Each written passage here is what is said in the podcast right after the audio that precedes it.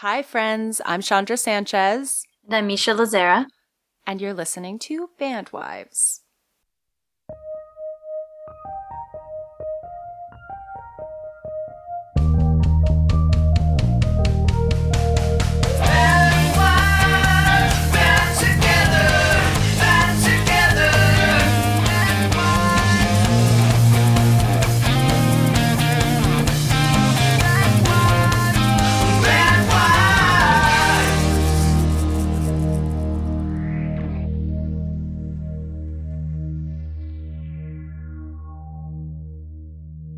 Chondra.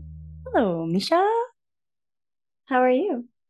I am good. I am in my downstairs office today where I am having many issues emotionally, physically, technically. we almost like have had to reschedule and cancel and all this stuff because New York is under duress. Mm-hmm. Our lives are unraveling in a very beautiful but chaotic way. I know between your book deadline and my uh, you know, downstairs basement river, we've really we got a lot going on. but here we are and I'm so happy to see you. So happy to see you. How has your week been? I don't know. No, I'm just kidding. I just got back. I don't know what's going on. You know, I'm the deadline. There's a lot going on. I'll be honest here there's hormones. right mm-hmm. now, this very day. And that I don't want to underestimate how much that affects me because if I do that, it's to my detriment. And so I think there's that. There's the book deadline that's just, you know, getting closer and closer. There's nope, just those two things. Adam got back though recently and I was like freaking out just over because I was alone. I was like days and days, you know, there's this laundry and dishes and and then writing and pick up and drop off. And I don't really know how to stop time. Yeah. But I wish I did. And I think it's like meditate or blah blah blah.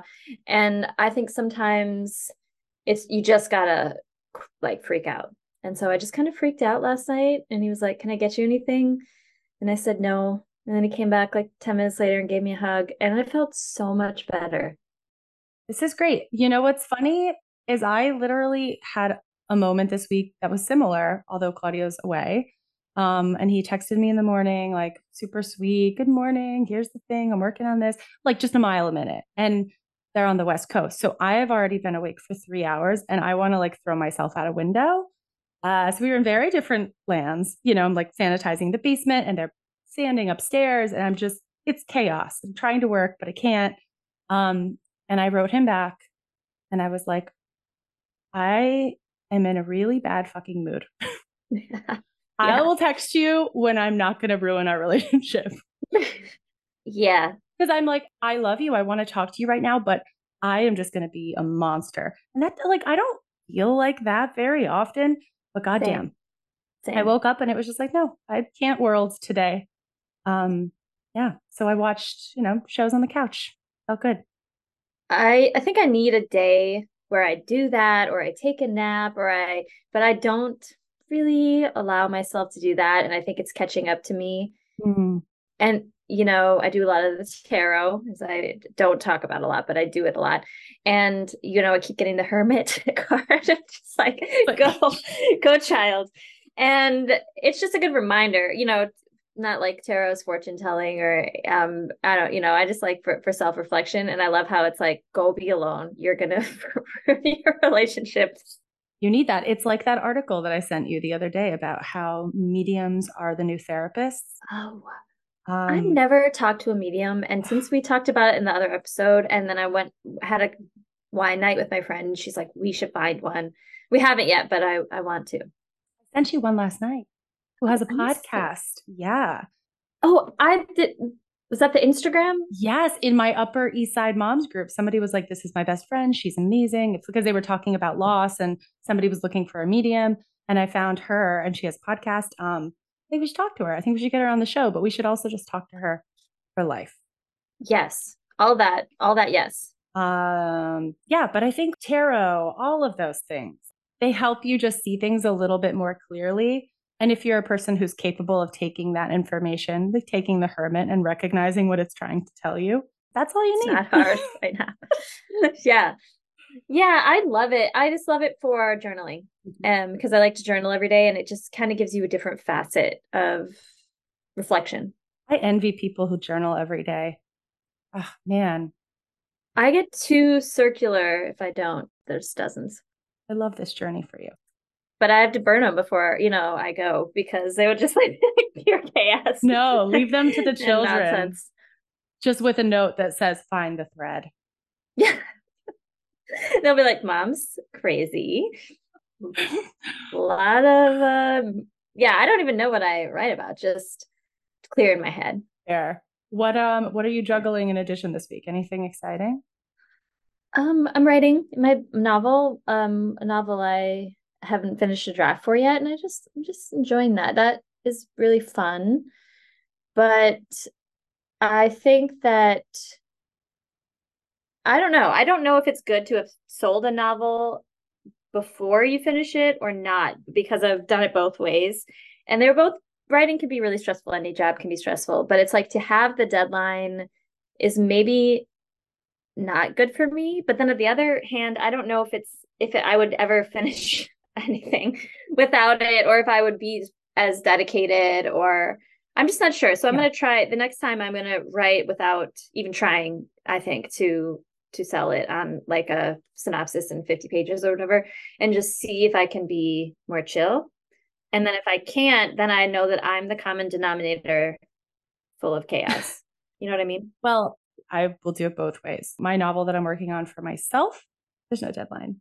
But the novels that I work on for Coheed stuff, there's always a deadline. And it's usually a very tight deadline. So right now, for example, we're starting the third novella, and there is like a deadline that is coming. And I we literally are just like just finished the outline. So um having done it both ways, deadlines are the worst and they're so annoying but that's the only way to really prioritize it, you know, because then it's like a job. It's a, that's it. You know, it's, yeah. As much as I hate it, and I'm like a toddler, and I'm like, I don't want this. I don't need a boss. I do you know?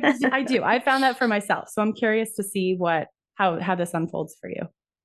Yeah, it's so true about the prioritization and that can be hard in a busy world it can be hard for anyone but it can definitely be hard for moms and especially when your husband's traveling you know and so i agree that like saying it's my priority knowing it's my job knowing that i have people waiting for it i'm trying to think of it as like actually a good thing and like actually it's probably positive because it's just a, a reframe and i think it's probably more useful than to be stressed yeah yeah and then it'll be done and it's going to be great. I don't think that your writing will suffer in any way.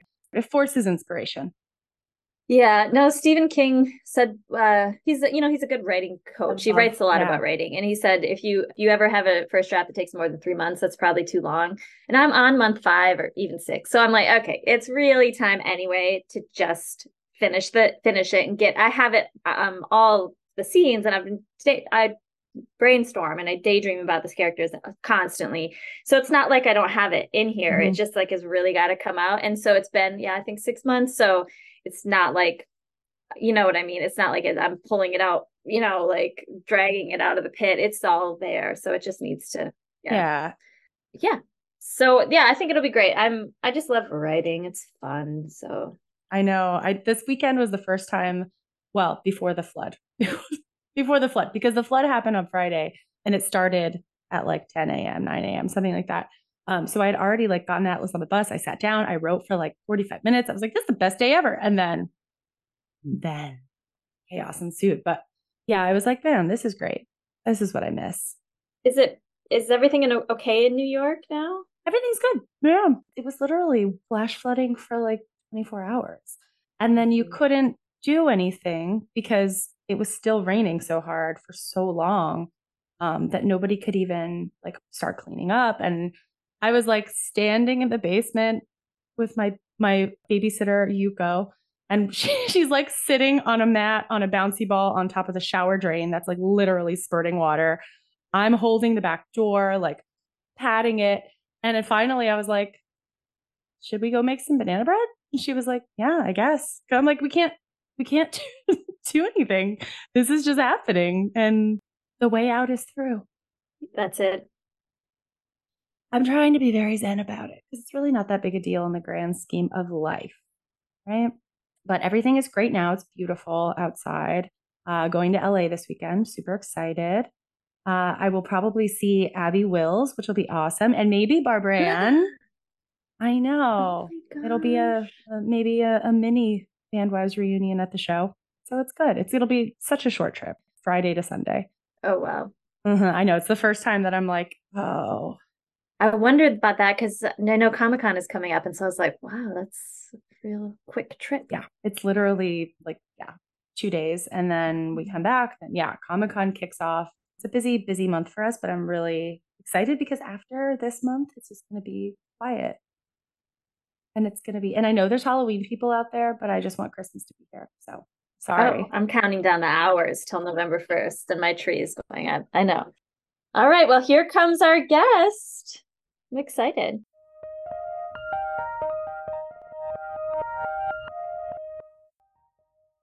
Join us next August to discover the delicious vino of the Lisbon region on a six day journey of creative exploration, wine tasting, and visits to the vineyards and producers of the area.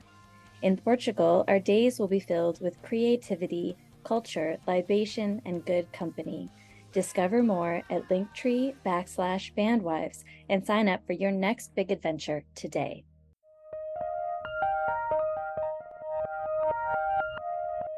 All right, so here we have. Tell me if I pronounce the name correctly. Allie Wesenberg Trippy. You actually got that right. It's been oh, okay. butchered a million times, but you did great. it's the four years of German I took.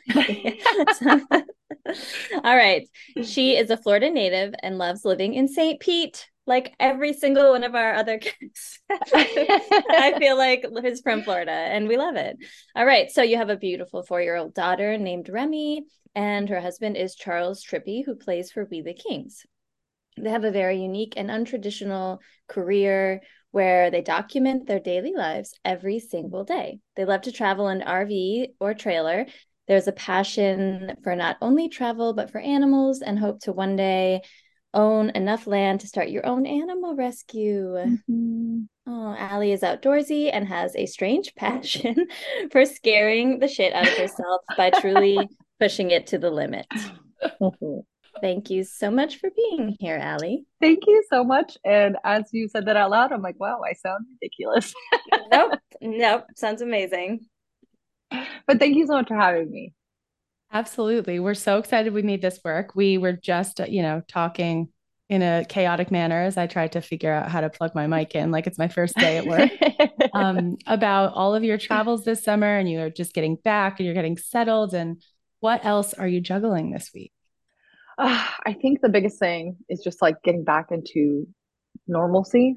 Um, you know, so the wonderful thing about what we do for a living is that we can do it anywhere, but getting back home, getting back into the routine of things is is big. My daughter is in school, so it's you know getting her used to that again, and um, we have a lot of projects that are coming up. So I think it's just kind of getting that organization back into our everyday swing of life and usually takes us a couple days, but I think that's pretty much what we're getting into right now. Um, we're a big also a big Halloween family, so we're like trying to get our house all ready because my daughter just loves it and loves to be a part of it. So, you know, I feel like it's the normal stuff. There's nothing too too crazy, but it's just trying to get back into what we call like normalcy here in our house.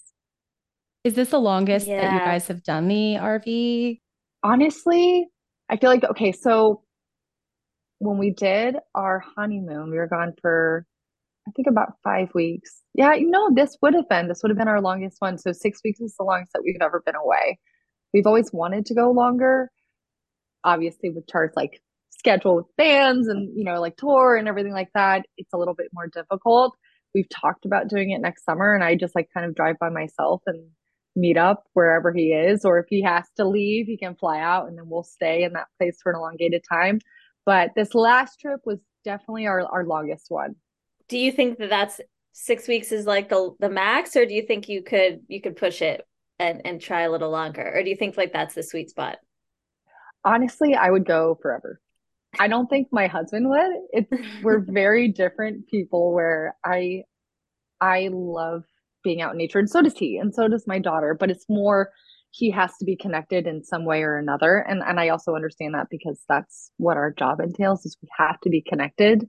Um I personally though, I would disconnect and be gone for 6 months and I would love it. It would be amazing for me and it would be I feel like amazing for our family.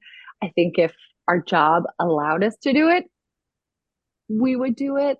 Um, but it's more me. I would definitely do it. I don't think he would. I think he would just be like, no, I'm done. Six weeks is a good amount of time for him. Yeah, that's like the kind of a, the average tour. Interestingly mm-hmm. enough, yeah, so. yeah. You that is so true because he was saying something about how uh, whenever he is on tour, you know, they're on the buses and we all know how we feel about buses. I mean, at least I know how I feel about buses. I can only be on there for so long.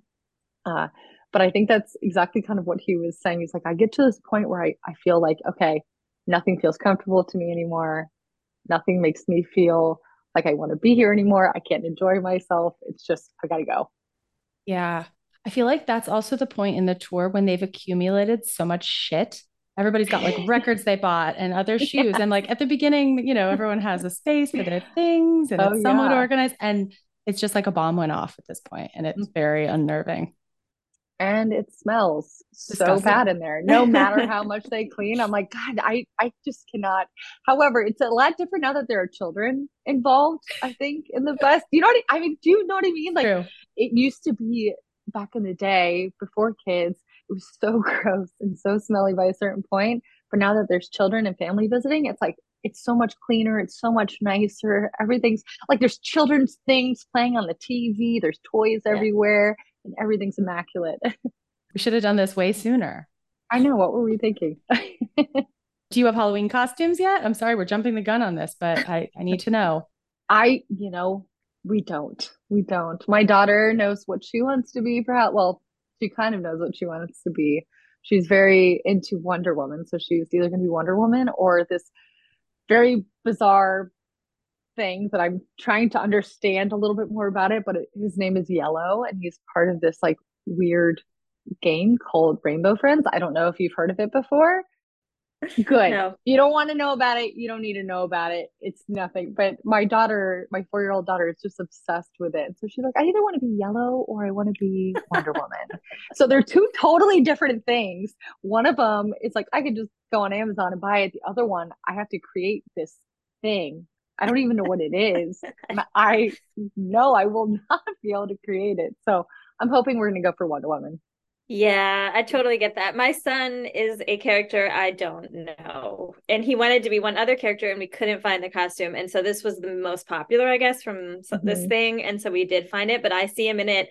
And I'm just happy that he's happy because I yes. couldn't even tell people what's going on with that costume. Same here. Same here. But you know, all kids know what it is. Like they're all like, that's what I was amazing. thinking. Insider info. Um, so this will be, and I'm curious about your answer for our next question because we have um plenty of guests who don't have social media or the social media is in mm-hmm. private, you know, and that kind of thing. And so mm-hmm. when we ask them this question, they kind of laugh and they're like, "Oh, you know, listeners would be surprised to hear anything about my life." But for you, you are sharing quite a bit, right, mm-hmm. online. And so I am curious what your answer is for something that listeners would be surprised to hear about your life. I almost feel like I sound ridiculous like saying this, but even though I am very present online, which is something I never expected ever, um, I'm very private. Like I, okay. I really do keep a lot of my life to myself. For instance, you know, the fact that we document our lives every single day, I don't really show my friends. Um, I don't really show a lot of my family. Um, if I ever do showcase certain things about what we're doing, I always do it after the fact, um, just because I don't know safety reasons, and not that I ever really worry too much, but I think I like being able to have that moment with my family without any disruptions, if I can make that happen. Um, but I think it's really more. There's a, a lot of my life that I really like to maintain and keep private. Um, I with what we do, we like to say like we only share ten minutes of our day, you know, and, and that's it. But also on Instagram, I only show certain things. I won't show everything. I never have shown everything. I don't share everything. And I like having that option. Um, that sounds silly saying that, like I like having that option to only share what I want. But I think with what we do, a lot of people expect you to share everything and they think it's almost their God given right to know everything.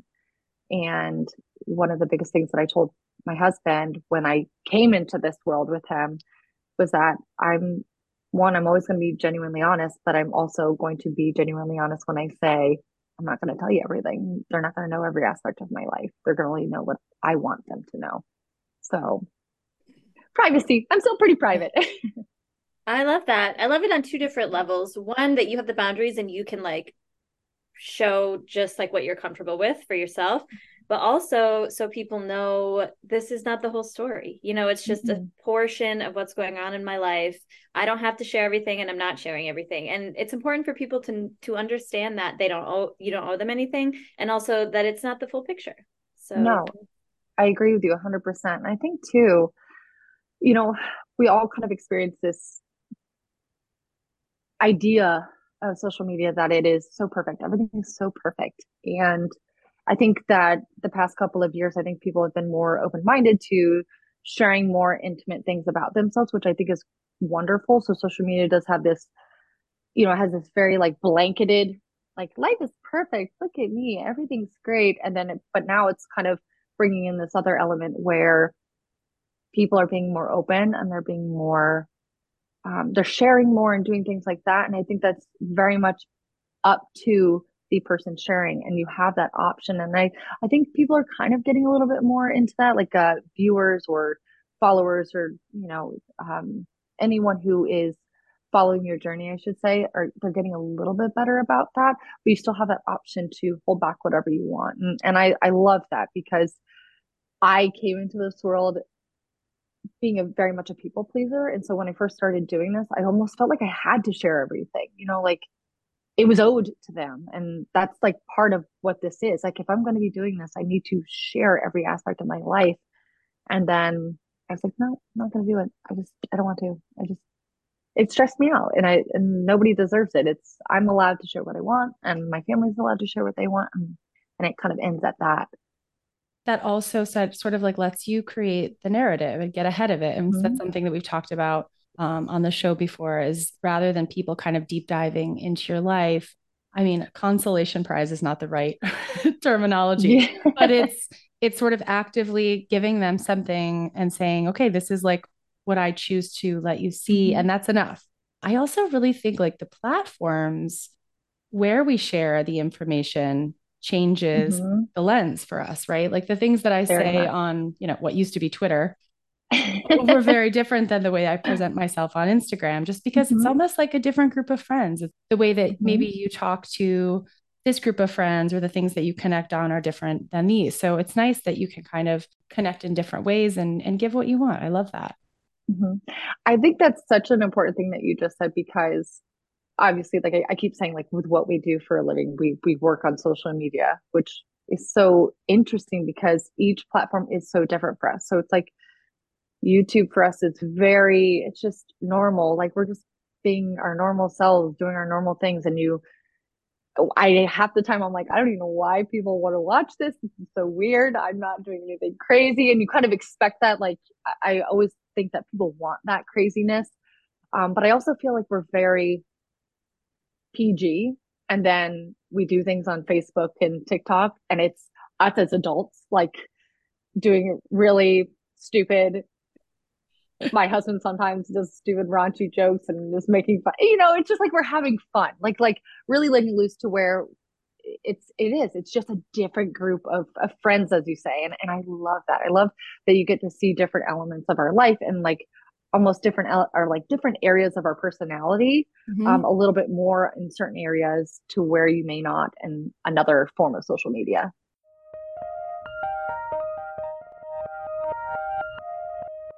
so obviously you know we're getting a big glimpse into your present life your audience are following you guys through your lives but mm-hmm. is there any information you can share with us some background on your life from the past uh, and the future um past. Well, I feel like I kind of touched base on it a little bit, where I, I said I'm I'm a very private person prior to doing this, I was incredibly private. Like, I mean, I just, you would have known anything about me except for my name, and that was pretty much it. You wouldn't have even known really what I looked like because I just didn't really share anything. What do you think? Like, something about my past. Uh, I I feel like a lot of people may or may not know this, but I played basketball for a very very long time in my life. I'm very athletic. You did awesome! Yay, that's awesome. Uh, I'm super athletic and I love sports. Obviously, you could probably tell that I love to be outdoors for my present. I've gone. I mean, I feel like maybe people know this, but um, in my past, I actually had I developed a mosquito-borne virus and it was called dengue fever that almost killed me. And I was in the hospital for a really long time. Believe it or not, I was in Hawaii having the time of my life and then came home and got really sick and they couldn't figure out what was wrong with me. It was crazy. And um, I conquered that, which was great. But wow. that was something from my past that I'm like, it was awful, but I'm very proud to be able to sit here right now and say, like, look, I'm aside from a mosquito, which is really weird, but I'm doing great and thriving, and I would still go back to Hawaii a million times over because it was amazing. Um, my present, the biggest thing that I'm proud of right now is one, it's like raising my daughter. Um, I'm so proud, and I feel like that's such a cliche thing to say, but we weren't even supposed to have kids, and being that she's here and we get to do all these really cool things with her, I'm just so proud to be a mom, and I never thought I would be a mom. And I love it. Like I just, it's so crazy how life changing it is, but in like such a positive way. I always say, I don't remember life prior to her that much. I feel like that's why I was like struggling with that first. What what do I and what am I so proud of for my past? Because I'm like, what was my past like prior to my daughter? Um, but I'm I'm very proud of being her mom and just like seeing how cool she is and how um, smart and independent and unique she is. And I, I, I feel so proud that I was a part of that. Um, I'm also proud that I just did that hike in the Tetons. I like hiked through the mountains and slept with grizzly bears and did the craziest things I've ever done my whole life. But yeah, that, that's it so far. And for future, I'm going to be really honest. I don't look too far into the future. I just kind of like live it day by day after that. So that's that alone is good advice for people and advice that I need to hear mm-hmm. like on a daily basis. So I appreciate that piece of wisdom. And I'm curious what other advice you might have for band wives or spouses out there. whether it's tips, tricks, or encouragement. So I think the biggest thing that I would mention to future girlfriends, wives, whatever it may be, is that I think keeping that line of communication open, but also like remembering to give each other a little space. You know, when my husband started going on tour, we had to kind of figure out how to maintain our relationship um, that wasn't just like texting. We always tried to at least FaceTime each other. You know, if we didn't do it every day, like at least every other day. And I think that seeing each other really helped, like actually seeing each other's face rather than just hearing each other's voice really helped out tremendously also, and I don't know if this helped me or not, but you know, we started dating right when he was going on tour. So for quite a few months in that first year that we were dating, he was gone and he was probably gone seven months out of the year. So we had to really get down to like the nitty gritty of, of getting to know one another.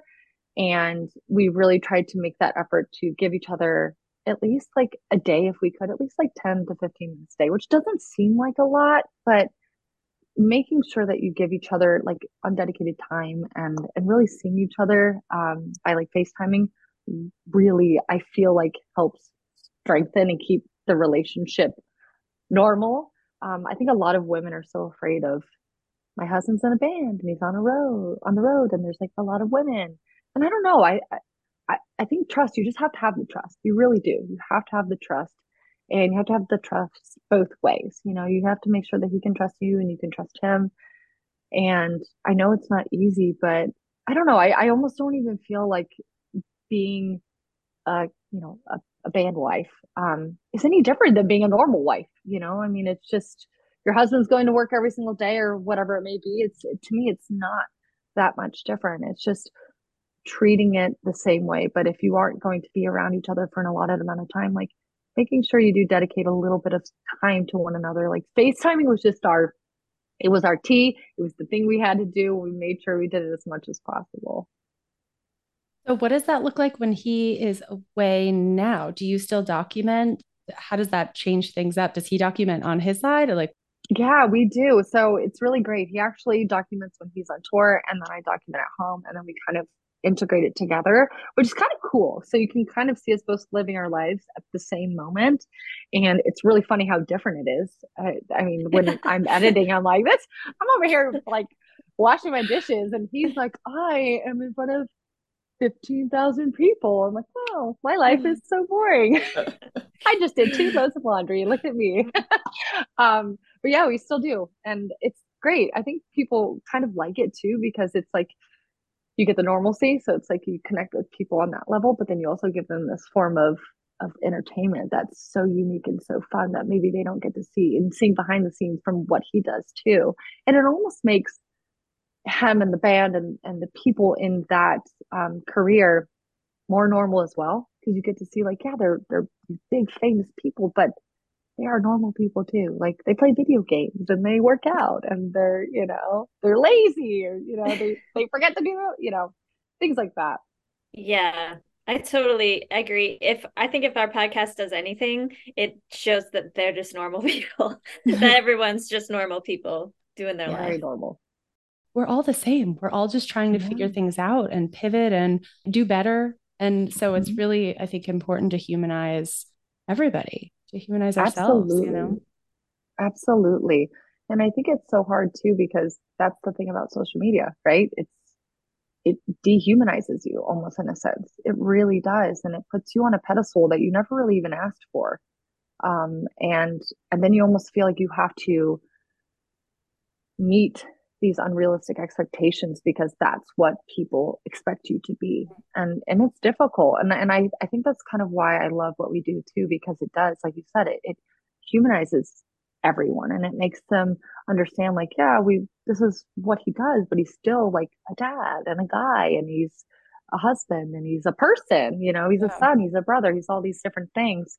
And so it's it's wonderful to be able to show both sides of his world and our world together. That's really great. And I'm sure that fans are grateful for that glimpse too. Because it's fun. Yeah, they love it. um, okay, so now we're going to get into the big one. Um, what do you know to be true about yourself, the world, and the universe? I was really thinking about this question. Um, I think the biggest thing that I know about myself is that I'm extremely capable of making mistakes. And I used to be very hard on myself about that. I, like I said, I was a people pleaser and just, I never really accepted um, the idea, I guess it would be, of, of making mistakes. Like I always felt that as a fault and it was a terrible thing. And it was just, um, maybe a bad person or, um, it was just all the negative thoughts that came with that. And as I've gotten older, I've just like realized like making mistakes is just is just what kind of turns me into the person that I am and that it helps build me uh, internally and externally by making this, these mistakes. And I learned so much more about myself. And, you know, I, I, I learned that I'm a very caring person and I'm a very loving person and, and that I'm a strong person. I think that's a big thing too, is I, I do know that I'm a very strong person with a lot of things that I've gone through in my life and I'm very proud of that. Like I, I think the biggest thing that I know about myself is as I almost feel like this sounds snotty, but I'm like I am very proud of myself and like what have I come, what I've accomplished in my life so far and what I've gone through in my life so far and being able to just continue through it. Um, what I know about the world to be true? It is ever changing. um, it is ever changing. It's never going to be, it's never going to be the same. I think that a lot of us can dwell on the negative and we can dwell on just all the horrible things that are going on in this moment. And we tend to forget like tomorrow's a new day and that it can be completely different and we can start completely different. And i think that's what i love about the world is that it's just it's ever changing. And it almost is a it's almost a positive thing that it's ever changing. That's a that's a, such a wonderful thing to experience and understand and be a part of. And as for the universe, what I know about the universe, oh my gosh. No matter what, I think the universe has our back. I really firmly believe that. I really do. I feel like the universe always has our back. Even in our hardest moments, you know, you can go through some awful shit. I mean, just one after the other, and you're like, when am I going to get a break? And I almost feel that the universe does it for a reason, and it's whether it's to make you stronger or you learn something from it, or I don't know. I mean, it's it just always has your back. The universe always has your back. Beautiful. Those are killer answers. Completely or the worst. completely completely on board with everything. When you said that you were snotty for believing in yourself and that you're a good and strong person, I immediately thought of the Barbie movie when they're like getting the awards and she gets like the you know whatever it was like some scientific award or the Pulitzer and she's like I deserve this. You know, and yes, I think yeah. that we need to bring a lot more of that energy into yeah. acknowledging that we're you're a good person or a beautiful yeah. person or a strong person and but the mistakes thing i think that's how you get there I, it's mm-hmm. when we were talking about the internet i was kind of thinking like people don't let other people make mistakes because they are blind to their own they judge their own they ignore mm-hmm. their own and i feel like that is a difficult place to be in life when you can like kind of get over that hurdle and be like damn i'm not perfect. And i can still love myself and still give myself grace. And then that makes it much easier to love other people when they make very mistakes. much so. So i definitely related to that. I was thinking the exact same thing about like loving yourself and being proud of yourself. It starts with you. It's like you can't mm-hmm. change mm-hmm. or control anything else in the world. You can't know truth about anything else if you don't know mm-hmm. truth about yourself. So, yes, 100%. Preach. 100%. I love that we all feel this way. yeah, we need an episode where, you know, it's just like talk about how you're a good how proud we are of ourselves how like, proud we are I'm yes. i got out of bed today and i brushed my hair and i brushed my teeth you know because it doesn't happen all the time oh i know i told Chondra the other day i was like she sent me a box and i want to do like you know that social media reveal and open and i'm like girl, I cannot do that until I shower. And I am not showering. It's gonna take at least a week. Like we're all I was proud I sent that box in a timely manner. It's the first so time I've ever I done really it. Know, right? See, we have to give each other credit because credit is due. Those are like small victories. I think we all forget to take those little small victories, but they're they're victories. Yes there was a meme going around that was like we our kids are like they'll ruin our international vacation or we won't sleep for a month but then like it all balances out and we're like you know sylvie put her socks on today or like the smallest victories with kids like they ate all of their dinner versus yeah. like the biggest catastrophes and it all evens out listen i was excited last time my daughter goes i would like broccoli for dinner and i like i looked at my husband i was like she asked for it like i usually have to like say, I'll give you chocolate chips yes. if you eat like two pieces of this. And she's like, you know what? I feel like broccoli today. I'm like, oh, amazing. I like, I cried a little bit. I was a little emotional over it. I was like, this is so amazing. You're doing something right. The little things. Thank you. Thank you.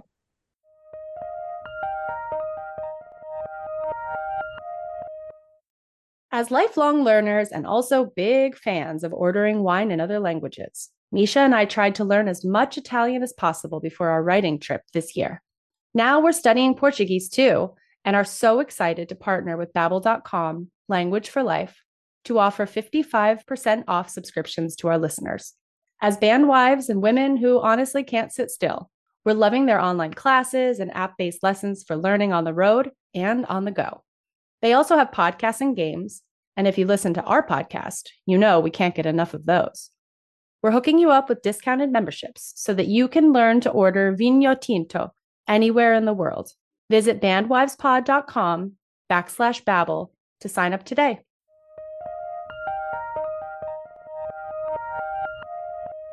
Okay, we're moving on to the lighter portion of the interview, some easier questions, maybe.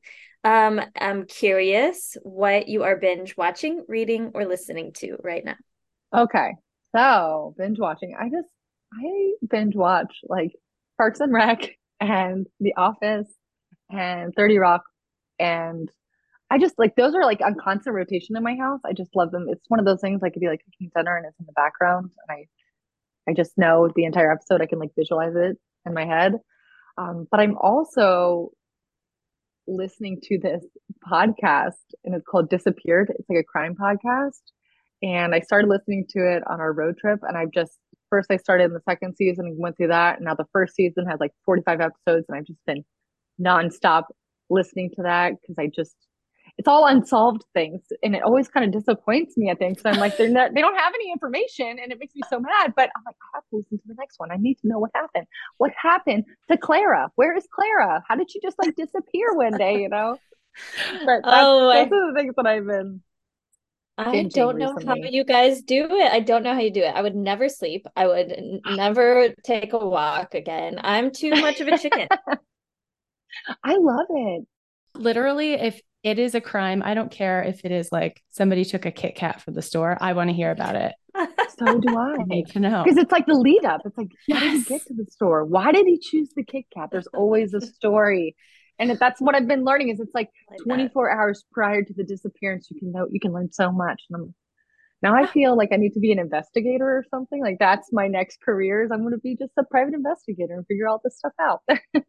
I can see you. Yeah, I can see you doing that. Like, on, you could have the documentary about you trying to solve so these good. disappearances. Thank you so much. I'll let you know when it comes out. Yeah, this is the, we do an audition tape right now. did you guys what? Maybe not you, Misha, but did you watch the one about the Amber Alert case? Yes.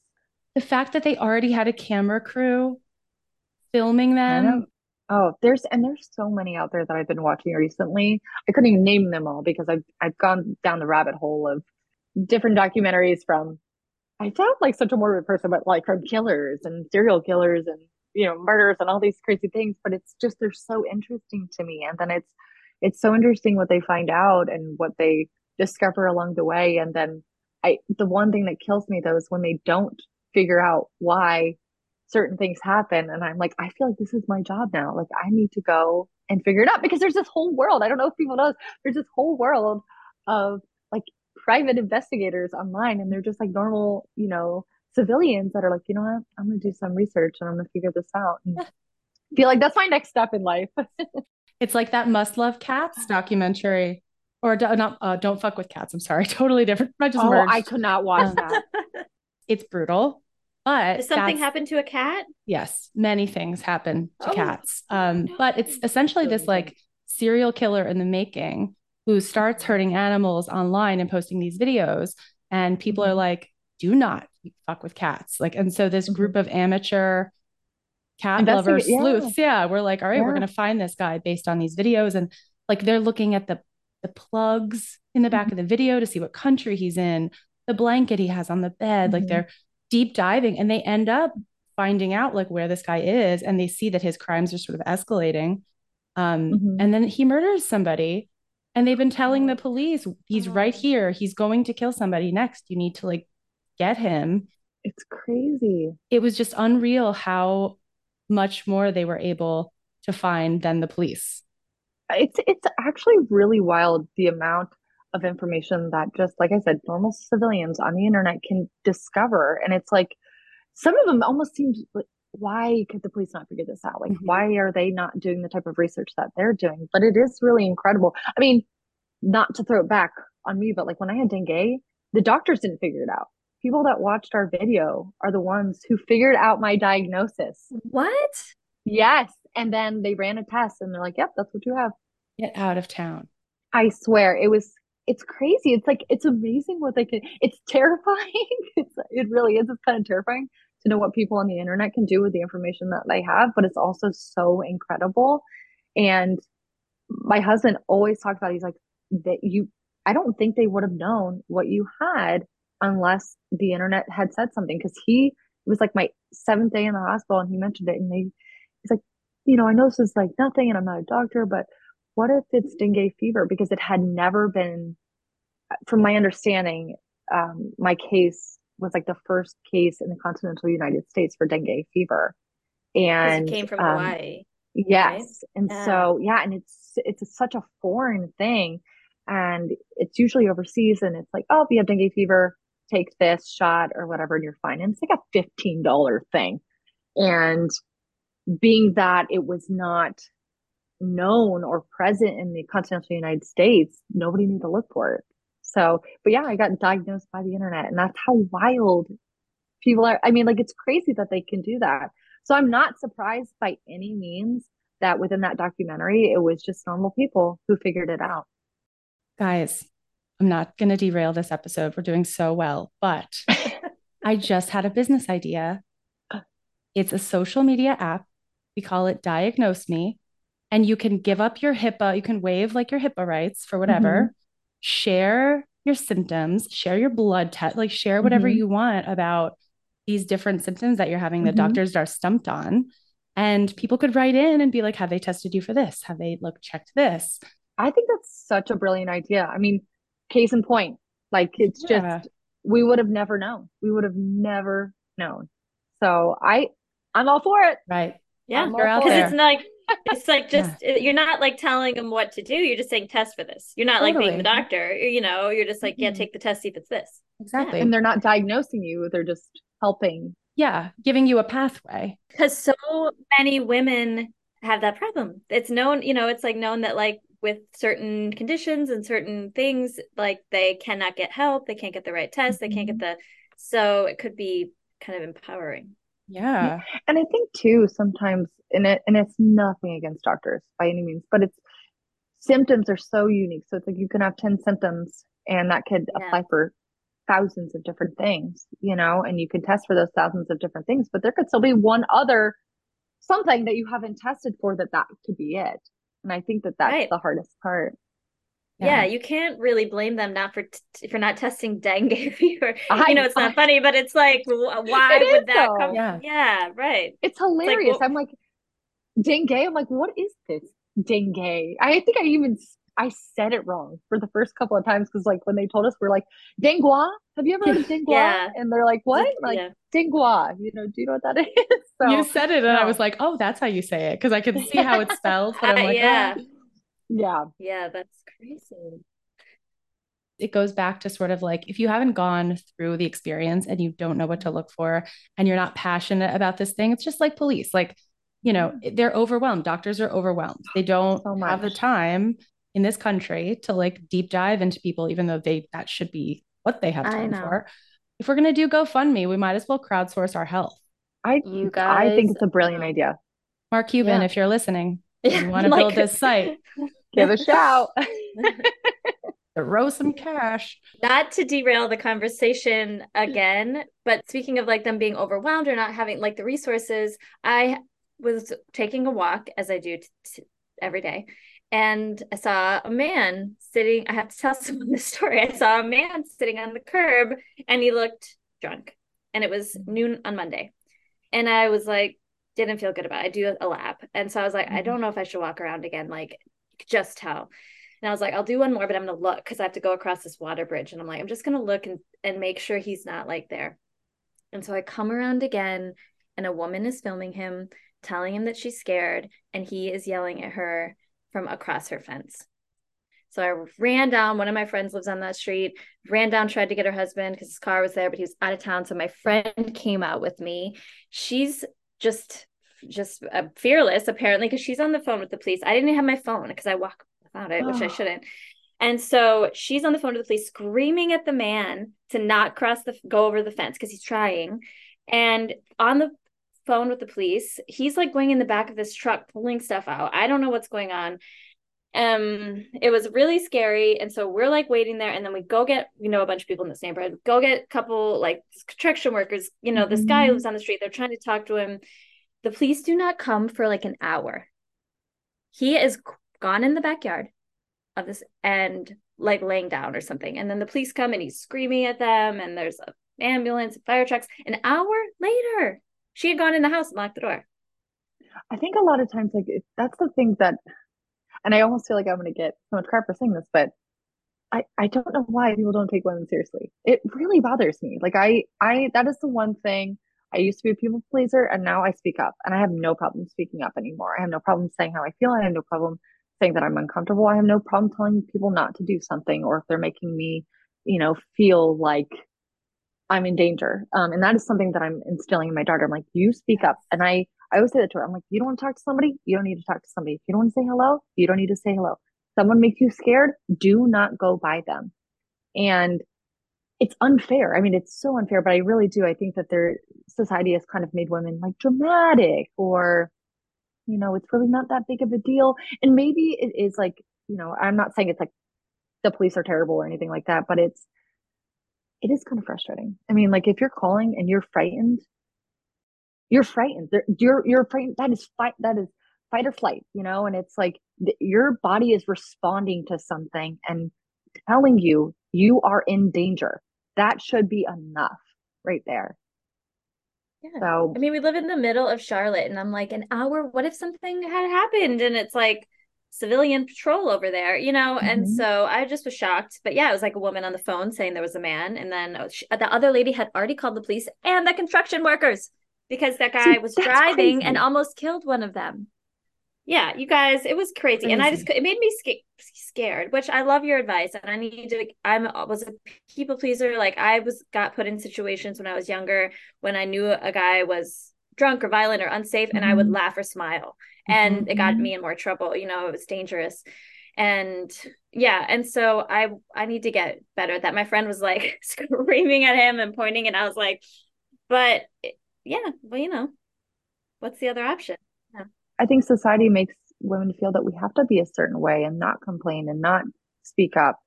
And when it comes to your safety and your health and, you know, just your presence, I think it is so important to speak up. And I, I just don't give shit anymore. You know, if, if I'm uncomfortable, I have no problem telling people like, you are making me uncomfortable. You need to back.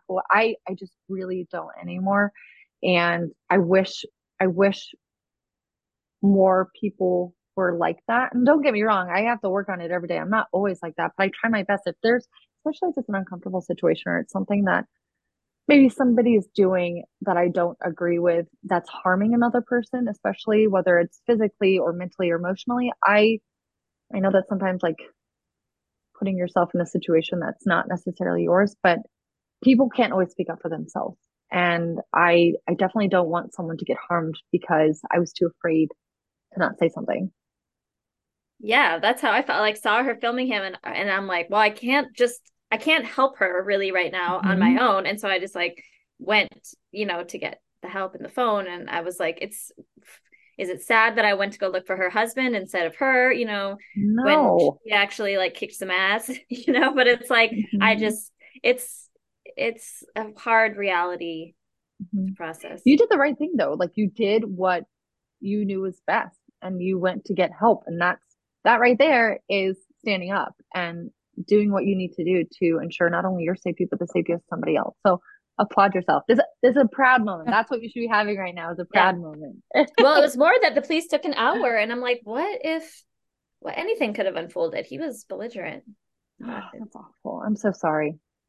Anyway, we might cut this out, but I just felt like I had to share no, I think it's important to share. And it's sad. It's sad that it took them that long when clearly people were in distress. And it wasn't like it was, and, and not that that even matters. It's not even that it matters that one person called. It's like multiple people called. Like this yep, is a, three. multiple people called, and you guys are not taking this serious. Yeah. Because I can only imagine that the police station. I don't. Obviously, I don't well, know where you live, but I can imagine it's not an hour away because we know how it's everywhere. No, but to be fair, we finally all all the people who's witnessed it came out. You know, and we're talking to the police, and he's like, the bank got robbed in town and so are the same guy? at the same, I don't know, maybe. But they were like, so that never happens. And so you're just like, uh, okay. I was like, well, all right. okay. what is this? 1876? right? I don't think I, I don't remember the last time I heard. I was like, I don't even think you can actually still rob a bank. I, I feel like that's almost impossible. Yeah. He anyway. had like pantyhose on his head. Wild yeah. West over here. I it really is. I can't wait to tell her that. Be like, so there's a bank that got robbed. Can you believe it? yeah, and, and right in Charlotte, apparently. Yeah, next to the gold mine. Yes. and the river. Yeah. All right. Are we asking questions? Okay. Yes, we're going. Whether we hopped on the yeah. train and they were out of there. Yeah. yeah. They hopped on the box car. Yeah. We're getting back. We're getting back, guys. Come on, ride Drops the train. of Jupiter. Back to question town. Yeah. Oh, nice. Um, this one either you feel very good with, or it's a very hard question for some people. What would your theme song be? I think it depends on the day. Uh, um, oh my gosh, I don't know if I can answer this one because I feel like my my theme song would be an instrumental, like something from This Will Destroy You. Um, I'm not sure if you're familiar with This Will Destroy You. Um, and the reason why I say it would be an instrumental is one, sometimes my life has there are no words. Like, you know, there's like I just can't explain it. It's just, you know, um, and the reason why I say it's an instrumental is it would probably be the Mighty Rio Grande, which is a very elongated song. It starts slow, then it gets crazy, then it slows down, then it gets crazy, then it slows down. And I feel like that very much mimics my life, like where it can be very easy and calm and I would call it normal and then complete chaos erupts, you know? And then there's just like really beautiful moments that come from that chaos. And then it goes back and it calms down again. So I feel like it that would probably be the theme song to my life, which doesn't give a lot of background, but if you listen to the song, you'll know what I'm talking about. It is 11 minutes, so just prepare yourself. If you haven't listened to them, it's it's music that will change your life. It's beautiful. Oh, wow, that's a that's a tall order right there. It is. It's beautiful. If you like instrumentals, it's it's very, very beautiful. Very post rock. That's kind of like their vibe is post rock. It's really, I really love them. Like explosions in the sky vibe. Very similar. Yeah. Yep. Okay. Very Yeah. similar. Very, very Cool. similar. Putting it in Yeah. my phone right now. Because I always say. I'm going to listen to things or I'm going to check things out. And then I Mhm. instantly, it's like when somebody introduces themselves and you're like, uh huh, yep, immediately gone. Yeah. Um, I do that same thing. I'm trying to be better. So I'm putting it in my Yes. phone. Right. It's called This Will Destroy You. And the song is The Mighty Rio Grande. It's just, it's beautiful. But, you know, I'm not saying like my life is always beautiful, but that song is beautiful, but it's like huh, chaos, huh, you know. Um, yeah, I like that.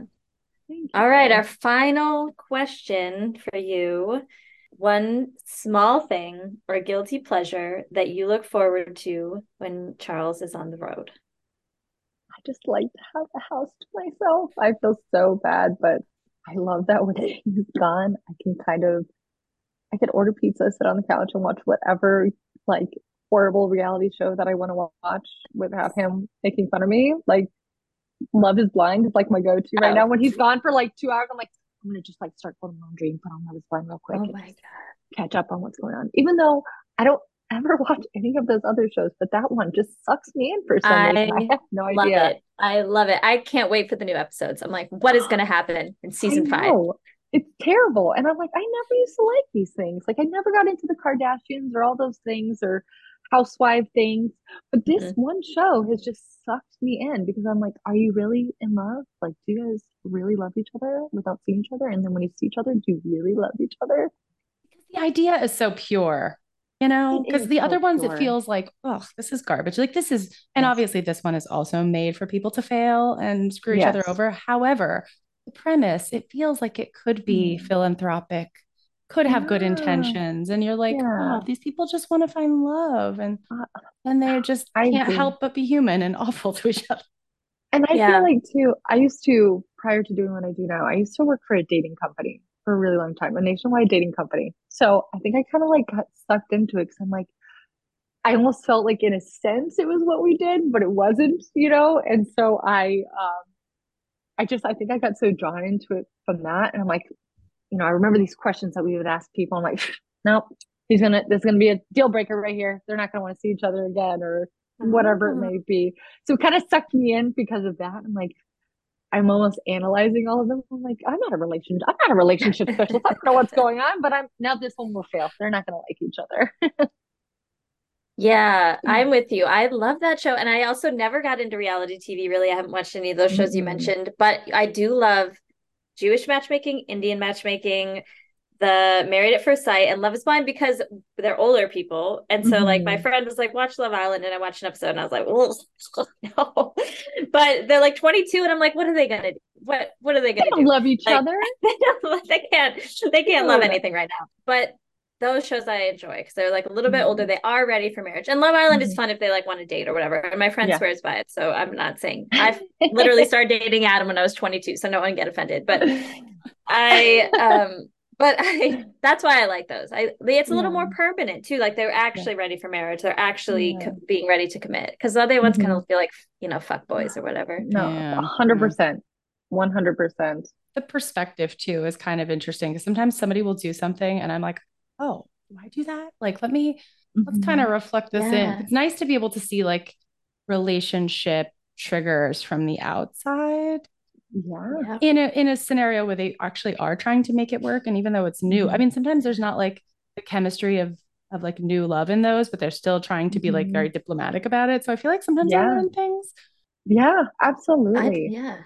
Most of the time, made a valid to do, point. but Yeah, I was gonna say there's like a lot of valid points that you're making because I'm like, ooh, did I ever do that in my past relationships? That's probably Yeah. why it didn't work out. Or like now I like things that I do with Charm. Like, I'm so sorry. You know, I think sometimes I need to be a little bit more open minded to blah blah blah blah. And he thinks Yeah. I'm crazy. He's like, you Yeah. watched that show again, didn't you? And you are like, uh, sorry. I always like find watching their arguments obviously uncomfortable, but you can really see how they are not even talking about the same thing or they're really not trying to hear each other or they're and you can see it unfolding and it makes you think about your own you know arguments or tough spots because you're like wow they are not trying to come together they are not trying to hear each other they are not communicating at all and i find that very interesting because then yeah when it happens to me and i'm like all right can i repeat what he said can I, am Yes. i really hearing what's going on because you can Mhm. see it play out in those Very much. conversations Very much. I totally agree. Look, it we're learning from Love is Blind. Who would have thought? well this was really really fun Well, thank you so much for having me. I really enjoyed it. Yeah, I'm really glad it worked out. And I hope you get settled back in. Gosh, six Thank weeks, you. all the to dos. I'm embracing getting settled in and catching up on all the things I need to catch up on. love is blind Love is blind. Bye. bye Take care. Bye.